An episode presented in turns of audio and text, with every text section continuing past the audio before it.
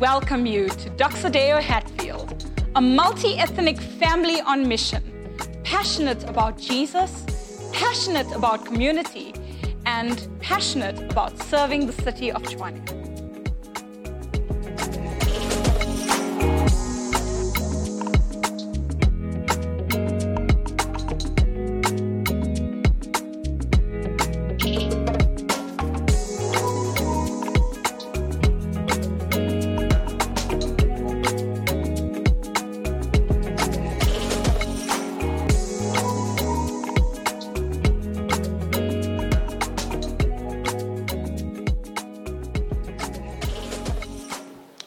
Can I just say before we start, friends, it's okay if my wife says Joseph because I'm on her heart, so you can't help it. Dr. Hatfield, this morning we are speaking about the devil, about demons and the demonic. But before we get there, open up your Bible with me to John chapter 20, verse 11, and I will give us some context. So in this Easter time, as we're building up to Easter weekend, it's often called Lent in the high church.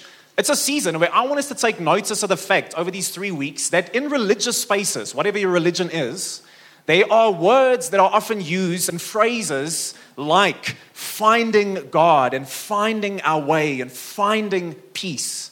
And on the other side of the coin, in let's say secular self-help, we use phrases like finding your true self or finding your purpose. But Christianity paints a very, very different picture as a worldview, because it doesn't say anything about finding your true self or finding hope or finding wholeness. In fact, it says the opposite. It speaks of a God who in Jesus steps into the pages of history, not so that we can find him, but that he can come and find us. In fact, Easter, I would say, is all about being found in God by Jesus. And over the next 3 weeks, we want to look at that very thing. What does it mean to be found? And even though that happens in innumerable ways, many of you can share a testimony like me. There was a point in my life where I was completely lost and broken. And yet I did not go finding God. He came and found me. And billions of people have attested to being found in God. But we want to look at 3 specific moments of people being found by Jesus. After his resurrection, he appeared to many different people, the Bible says. Many of them just unnamed groups, but 3 specifically named people he has these very significant conversations with. And they are people who somewhere in their life, they were found in a space without God. So the first week, we want to look today at Mary Magdalene, as she is found in the presence of demons. How's that for a sermon title? And then week 2, next week, we're going to look at Thomas as he's found in crippling doubt. Maybe like me, you're someone who often finds yourself in a place of deep doubt. And then in our third week, we're going to look at Peter, who is found in a place of failed conviction. Very often, the things that we even promise ourselves, we fail in. And the question that I want to ask to us on Easter is very simple. Where do you find yourself at the moment?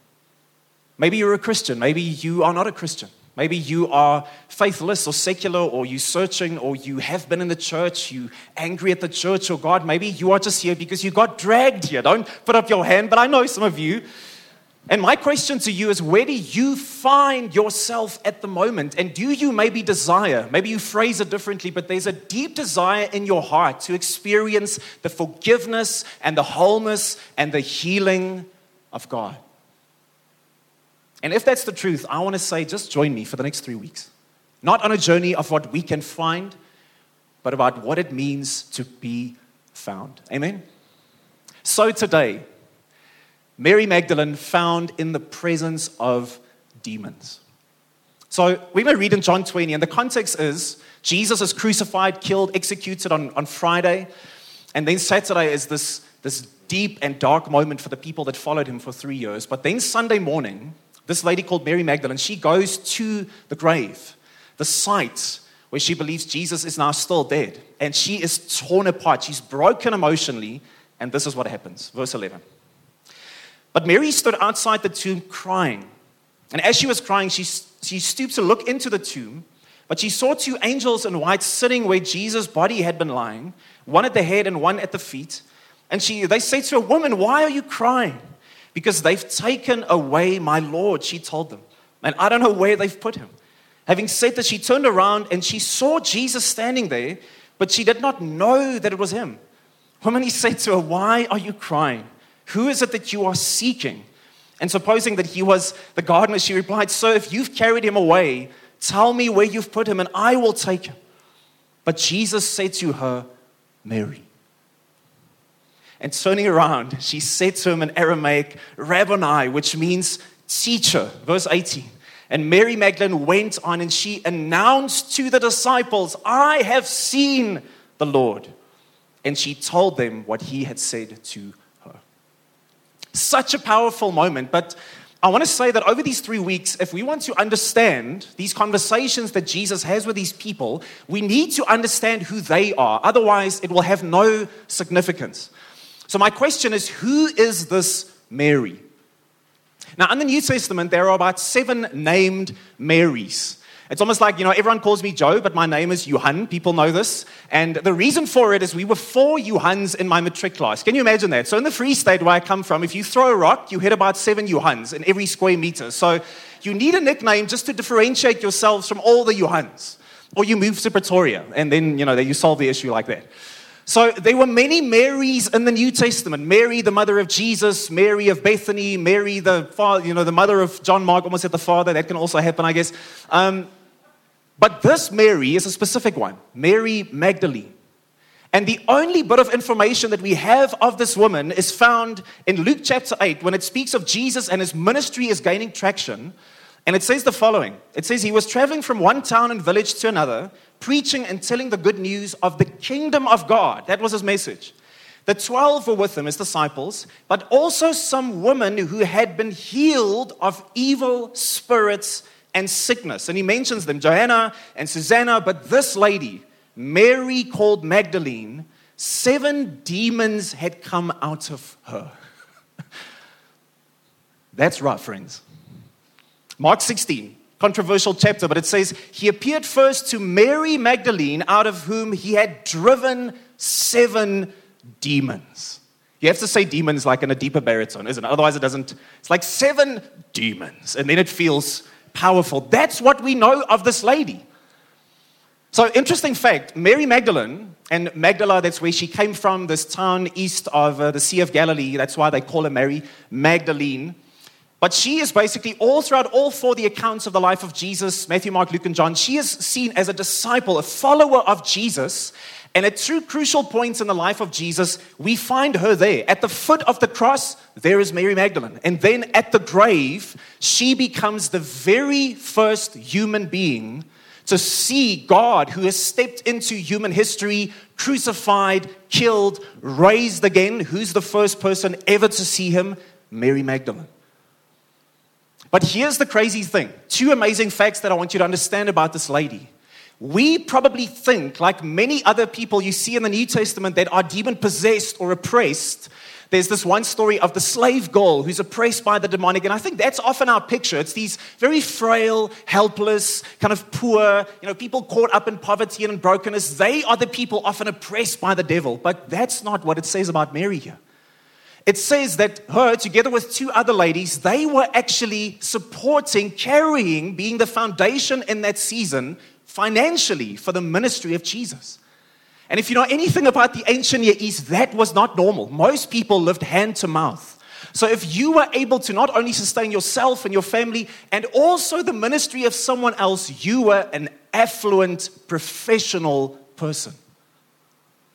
So the picture that we should have of this woman is that, imagine in our mind, she's a CA, she's a specialist, she's a surgeon, she is someone who is accomplished, upright, educated, and she is very influential. And yet the second fact about her is this: her life was rife with the demonic. Here's an influential, affluent person whose life was filled with the demonic. And you say to me, Joe, listen, I get this is the Bible.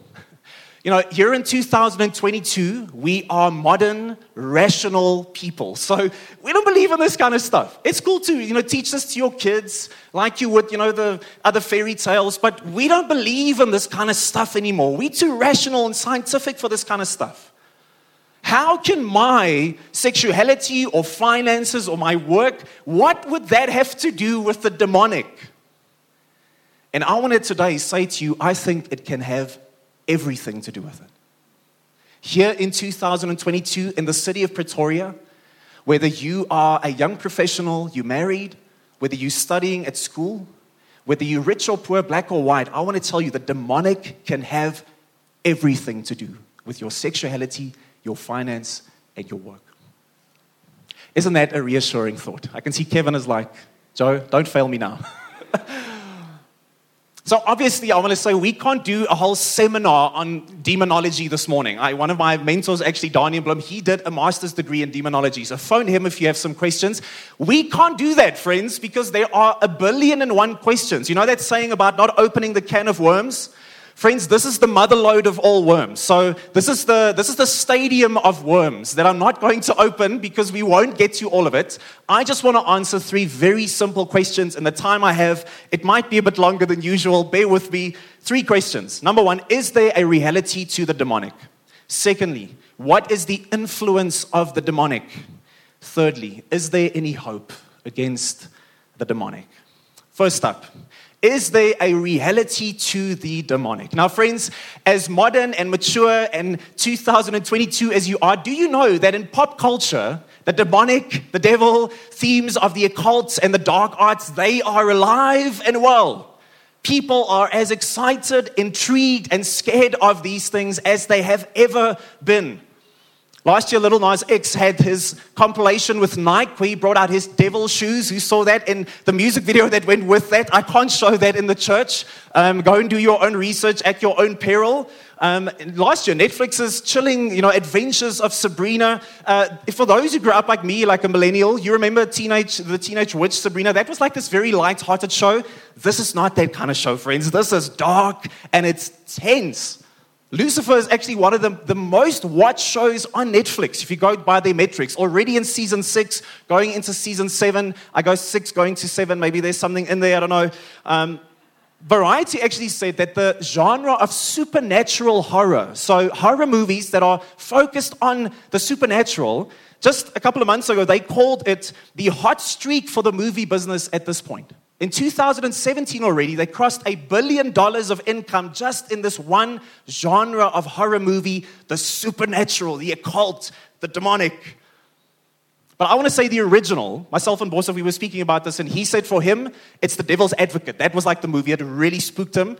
The one that I watched, it was made many years before I was born, but this remains the OG, the original gangster of the demonic and the occult, The Exorcist. 1974. This movie changed everything. It's based on a real story, actually, obviously colored in. But this movie so shook people that there are stories. Time magazine famously ran this article where they said that teenagers and priests all over the US could not sleep for weeks after watching this movie. There were people that actually got hospitalized for anxiety after watching this. There were accounts of people throwing up in the kidneys and running out in terror as they saw this on the screens. It changed the very fabric of people's understanding of what could be going on around them.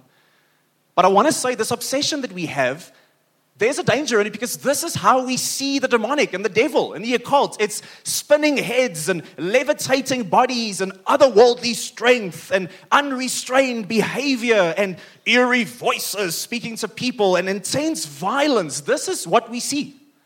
It's this caricatured picture of the demonic. And we associate that with, this is probably what Satan is all about, if there is even something like that. But the question is today, is it true and do you actually believe it? Now, I can't do a whole lecture here on some of the research on this, but let me give you 1 or 2 tidbits. Well-respected psychiatrist Richard Gallagher, he says this.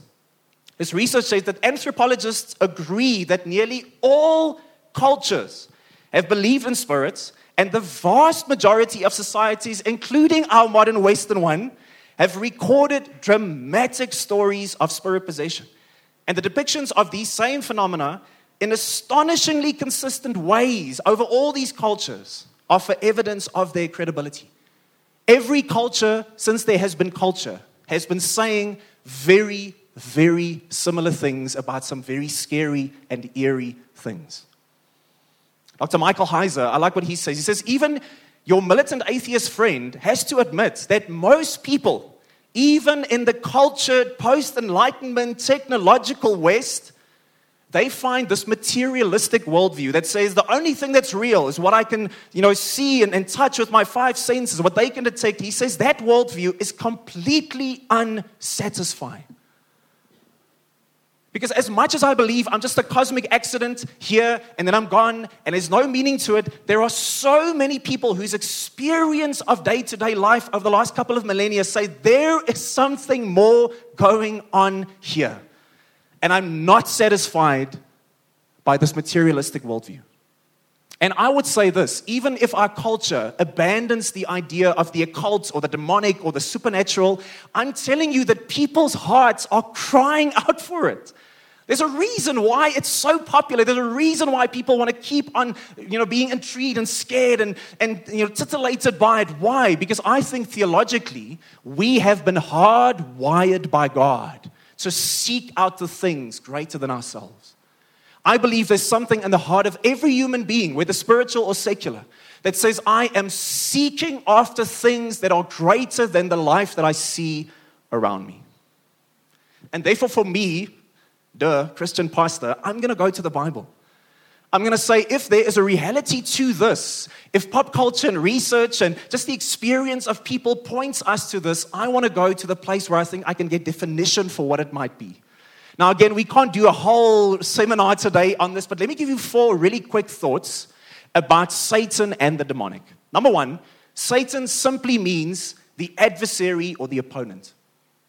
So all throughout the Old Testament, the word Satan is actually used of a whole bunch of different people who are opposing or acting as adversaries against other people. But what happened over the ages is all these scholars eventually recognized that it almost seems that in the Bible, behind all the great enemies, there is an even greater enemy. There is something animating all these evil people and nations and actions, and they eventually said, listen, this mother lode of evil sitting at the back of everything that you experience sometimes, and you feel this is not just normal, this is something that's behind something.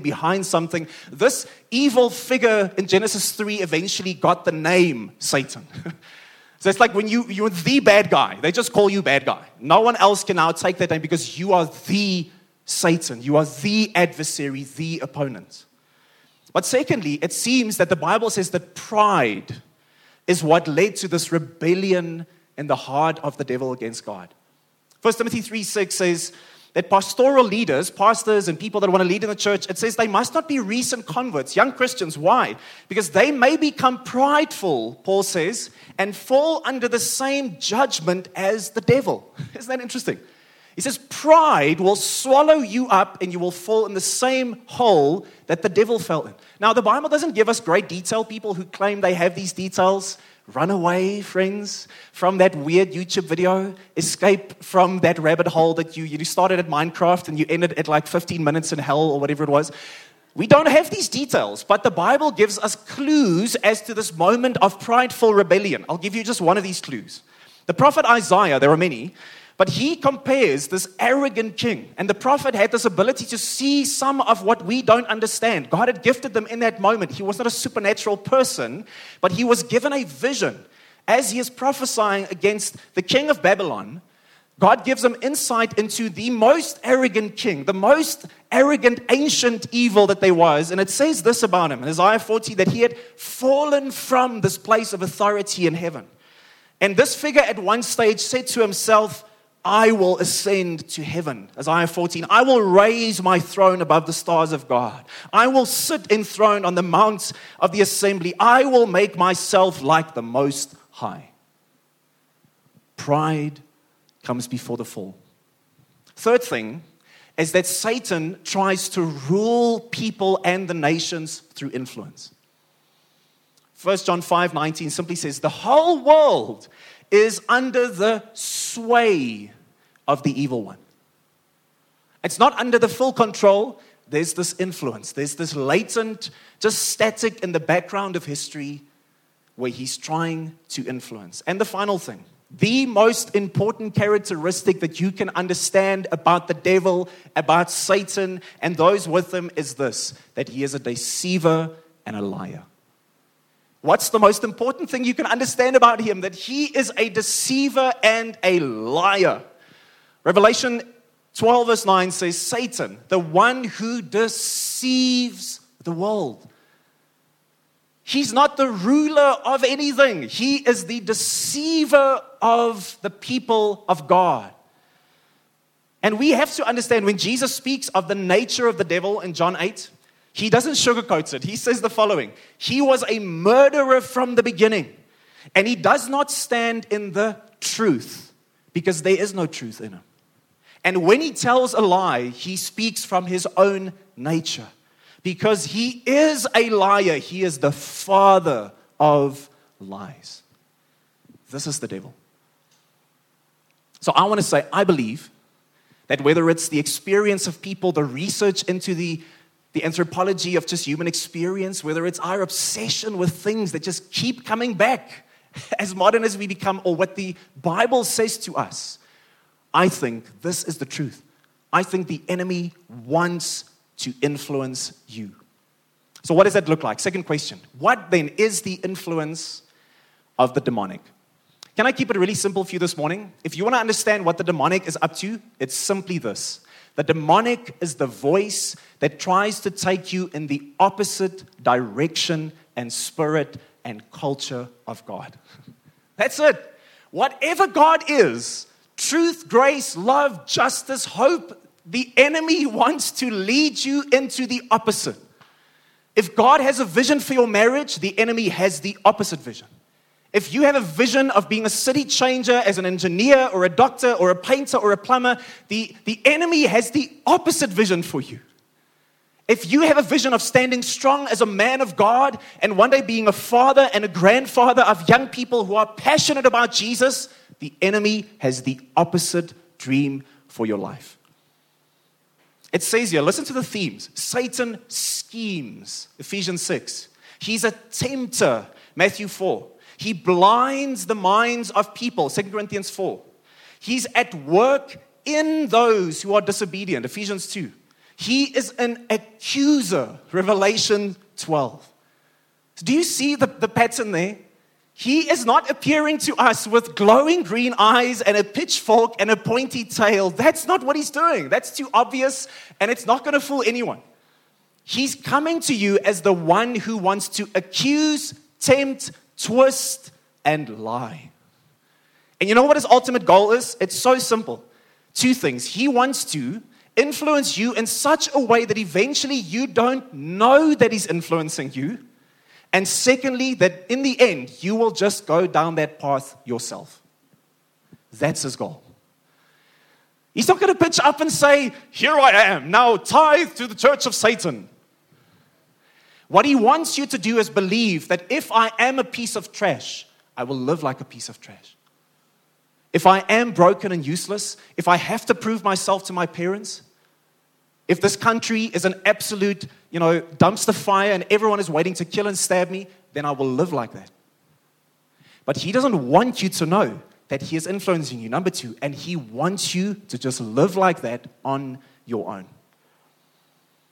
I love what Craig Groeschel says. This is such a good book, friends. Winning the War in Your Mind. Our lives are always moving in the direction of our strongest thoughts. What we think shapes who we are. The enemy wants to win one battle. It's the one in here. Your circumstances mean nothing if your mind is captured by him. You can sit in church here today and have your mind absolutely occupied by the voice of the enemy. So here we see Mary Magdalene and we think, wow, 7 demons, that's crazy. Like 7, 1, 2, 3, 4, 5, 6, 7. She must have been like glowing red eyes and crawling up, like the ceiling, and she was spitting blood whenever people saw her. Friends, the scary thing that we see with this lady's life, imagine the CA example. Here is the upstanding businesswoman pitching up for church, pitching up for work, and she looks exactly like the colleague next to her. She is as accomplished and high-earning, well-respected and well-spoken as the person next to her, and yet her mind is overrun by the influence of the demonic. She has 7 eternal evil voices that are trying their best to get her thoughts and therefore her life going in a certain direction. And Jesus says to her, you don't need religion, you need freedom. You need salvation. Not you, poor broken woman next to the road, you upstanding, high-earning, high-performing woman. You are overrun by the voices of the enemy. So can I maybe give us a phrase to remember from today? If this is the one thing you take away, make it this one. So in 1896, Charles Sheldon, he wrote this book called In His Steps, In the Steps of God. And in this story, he tells of a man who constantly asks this question, what would Jesus do? And all throughout his life, he's asking, in this situation, in this part of life, what would Jesus do? And then, again, millennial, late 90s, this book becomes really popular again, and Christian people pounce on it, as they often do with bad designs and less than stellar, fashion. And they create this trend called, what would Jesus do? And it's on everything. I was looking if someone has a bangle on today. Anyone? Yes, nice. So at least one. I was hoping for like 10, but that's fine. So I still have my stash at home as well. But everyone and their mother had a what would Jesus do, bangle or T-shirt or tattoo on their forehead or whatever it was. I guess the forehead one doesn't work because then you're like, oh, what am I supposed to do again? And you can't see it on your own. Anyway. But the question was, whatever situation in life, what would Jesus do right now? Can I say to us, there's another question I think the Bible says we have to know, and it's this. What would Satan want? What would Satan want? 2 Corinthians 2:11 says this. We should not be taken advantage of by Satan. How can that happen if we are ignorant of his schemes? Friends, it's not an issue of power. It's not an issue of influence. There is not some great battle going on between God and the enemy, and the biceps are bulging between the two of them, and God is like, oh no, I'm losing, guys. Please pray a bit. Let's help and let's warfare against. There is no contest. The only thing that the enemy can do is twist, lie, and influence. And he says here, the way that you get taken advantage of by the enemy as a Christian, you cannot be possessed, friends. There is no such thing. Where Jesus is, there is no condemnation. There is no power. There is no hope for anything. How can anyone stand against God, friends? Think about that. Like how the ant is to me, that's not the same degree as in God. And it's an infinite distance between me, the ant, the devil, and God. So all that he can do is he can make you ignorant of the schemes that he has for your mind. So imagine relationships in life that become toxic. That's a very 2020 word. Toxic relationships, toxic people in your life. How many articles on Facebook? Get rid of the toxic people in your life.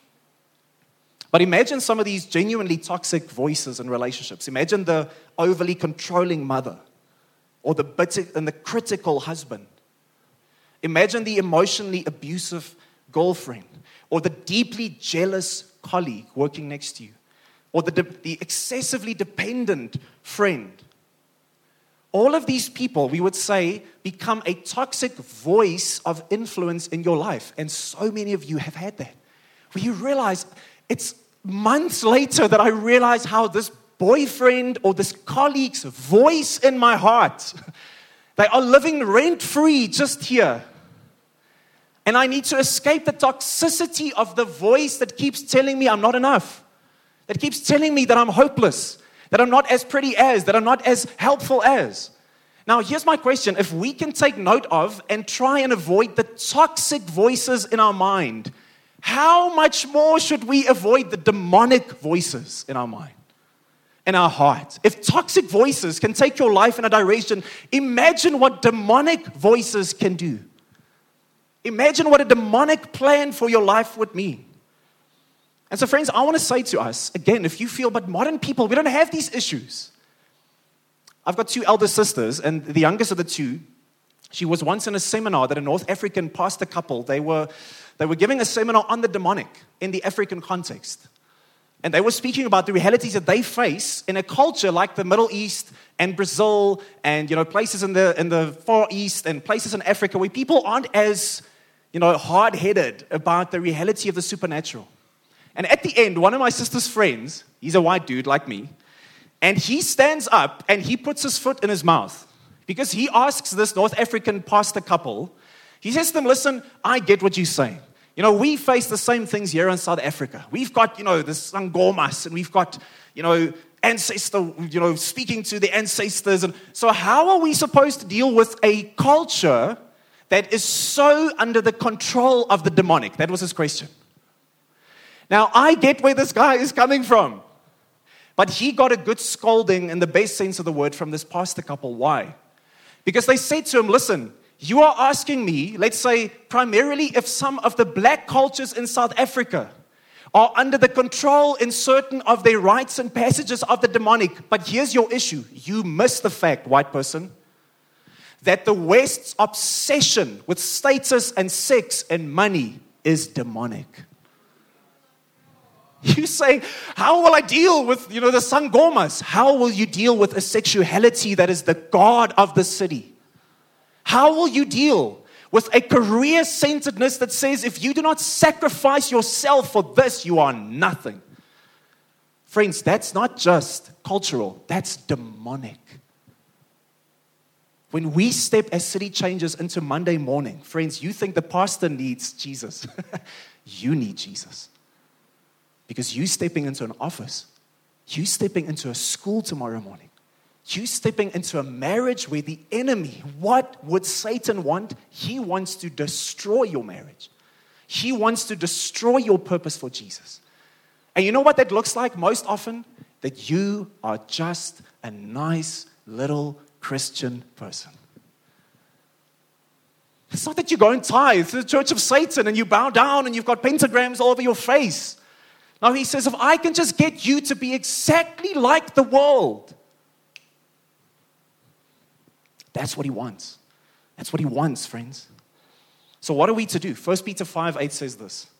Be sober-minded.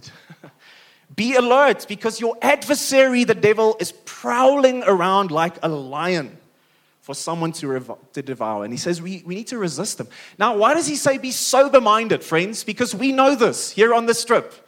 We know this, that if you are not sober-minded, reality is not what it is, right? So that lady who looks like an 11 out of 10, you later realize she's not a lady, and she's a 5 out of 10 at best. Because you're not sober-minded. You're not seeing reality for what it is. Now, I think there are two ways that you as a Christian can be drunk when it comes to the devil. You are either drunk because you overemphasize the devil, right? The devil isn't everything. It's the devil. This morning, that long red light on my way to church when I was late again, it was the devil. That performance review from last week, it was the devil. That colleague of mine is chewing loudly next to me at lunchtime, it's the devil. Level 8, right? When it comes to our good friends at ESCOM, it's the devil. All of it's the devil. But I want to tell you, as much as I believe the devil is in a lot of things, he's not in everything. He doesn't need to be. Because sometimes we are not trusting God to mature in certain areas of life. And we are standing in isolation. And we become comfortable. So some of us are looking at our finances and we say, I need an exorcist to get the devil out of here. But what you need is a budget. That's what you need. Some of us unmarried young adults, we're like, man, you know, our sexual life, we're overstepping, we're doing things we shouldn't because it's this hellish scheme from the enemy. We know we're going to be married one day. So now it's a bit of a mess what we're in. Listen, you don't need to know that the enemy is attacking you. It's Netflix and chill that is attacking you. It's getting very quiet, you know. Some of you are looking at your emotional struggles and you're saying, Satan has my number. Is that possible? Of course. But what I think you need in this season is just good counseling, better sleep, less of your phone in bed, and just good friends. Friends, can I just ask you today, what would Satan want for your sexuality, for your money, for your career, for your family. Man, yesterday I was on my way to a wedding and my wife and I had picked up a scrap. And I am a very bleh, it just comes out of me kind of person, immediate. And then afterwards I'm like, I should have thought about that. And I just say nothing. So we both wise people, married 13 years now, making just mistakes every second day instead of every day. And so we just drive. And my wife sends me this very nicely worded message. It's like an hour and a half to this venue. And I told her, you know what, it's so great because as I was sitting, and I have this thing on my mind, I literally just had this thought, what would Satan want in this moment for my marriage? What would Satan want for me against my wife in my heart? And I realized those initial emotions, they were so demonic because they stood against the calling of God in my marriage. Did we have issues we needed to sort out? Yes. But I had to become aware, sober-minded of what he was doing. But I think you can also be sober-minded. You can be drunk in another way. And that's underemphasizing what the enemy is doing. The devil's not in everything. He's in nothing. Because my Christianity is so rational, it's so realistic, it's so practical that it's basically just a self-help program. I just go to church every second week. I say nice thoughts. I read the Bible very literalistically. And then I just try and be a good person. Friend, the enemy is so pleased with your ignorance. Because my marriage can never be suffering. And my finances and my spending habits and my views about my own sexuality and my body, my need once again. Friends, I said it a year ago and I'll say it again. The women in our city are so demonically oppressed by the way that you have to look. We walk in circles the whole time at our school where I feel like, man, I can see the presence of demonic voices leading people to make decisions so they can fit into a culture that's going to swallow them up and spit them out when they don't look a certain way anymore. They don't earn it anymore. They are not part of the in crowd anymore. And so it goes. Please don't be so unheavenly minded that you don't think there's an enemy prowling, hoping to devour you at every step.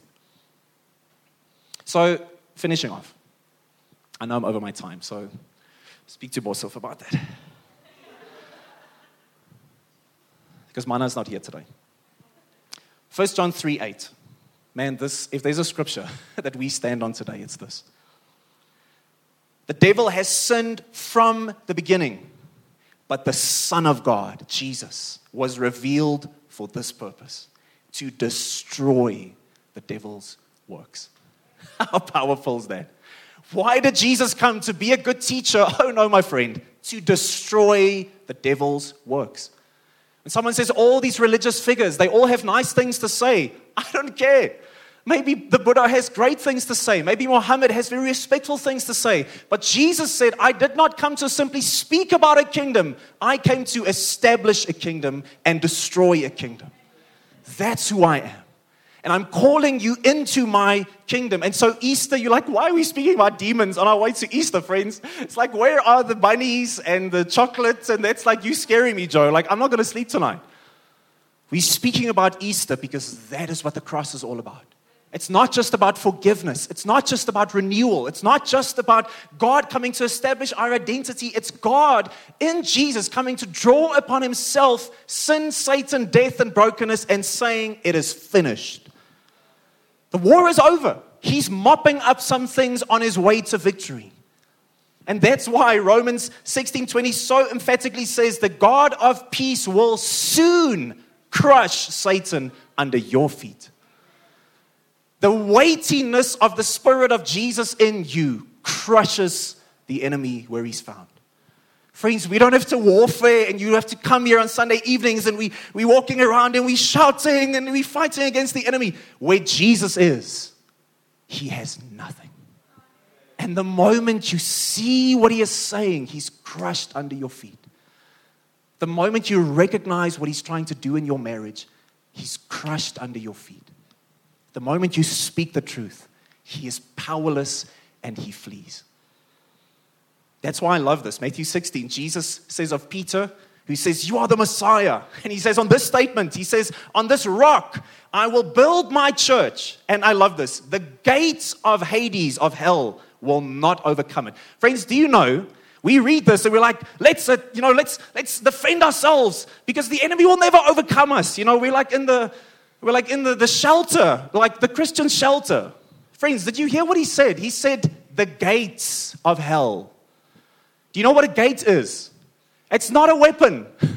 When is the last time you saw a war movie where like people were running with gates at the opposite, force there, smacking someone over the head with a gate? No, a gate is a defensive posture. What is Jesus saying? The enemy is on the defensive. The circle is getting smaller. Hope is getting hopeless. He will not overcome you in Jesus. I do not have to fight the enemy because Jesus has won. I stand in Jesus alone. And so practically, I just want to ask you this question today. I don't believe you can be possessed as a Christian. But I do believe you can be oppressed in your mind, in your heart.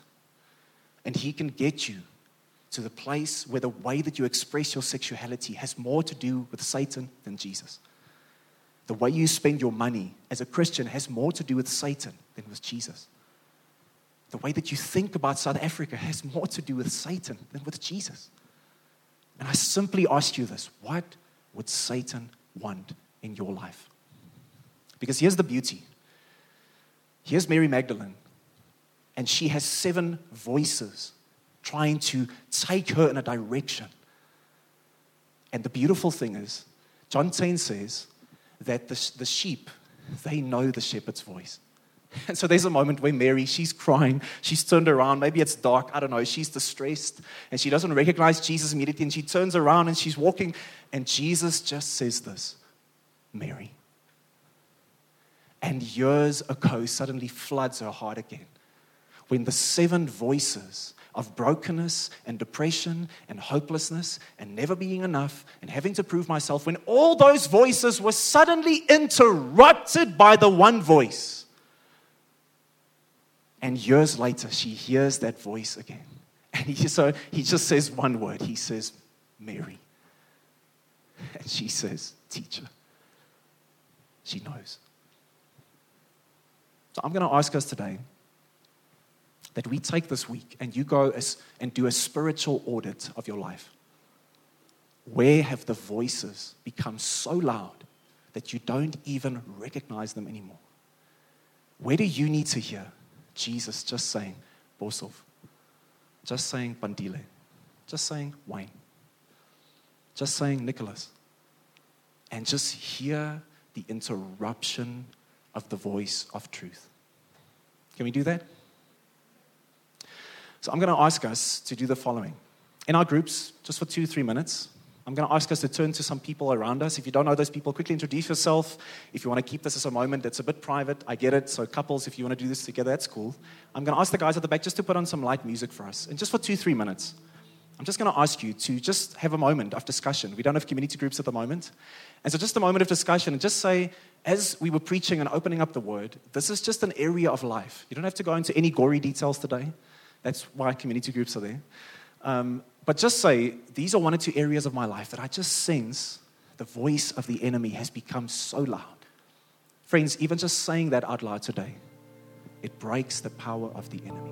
So can we do that? Then we're going to bring our service to an end. So turn to one another. Just take 2-3 minutes. Let's speak about it.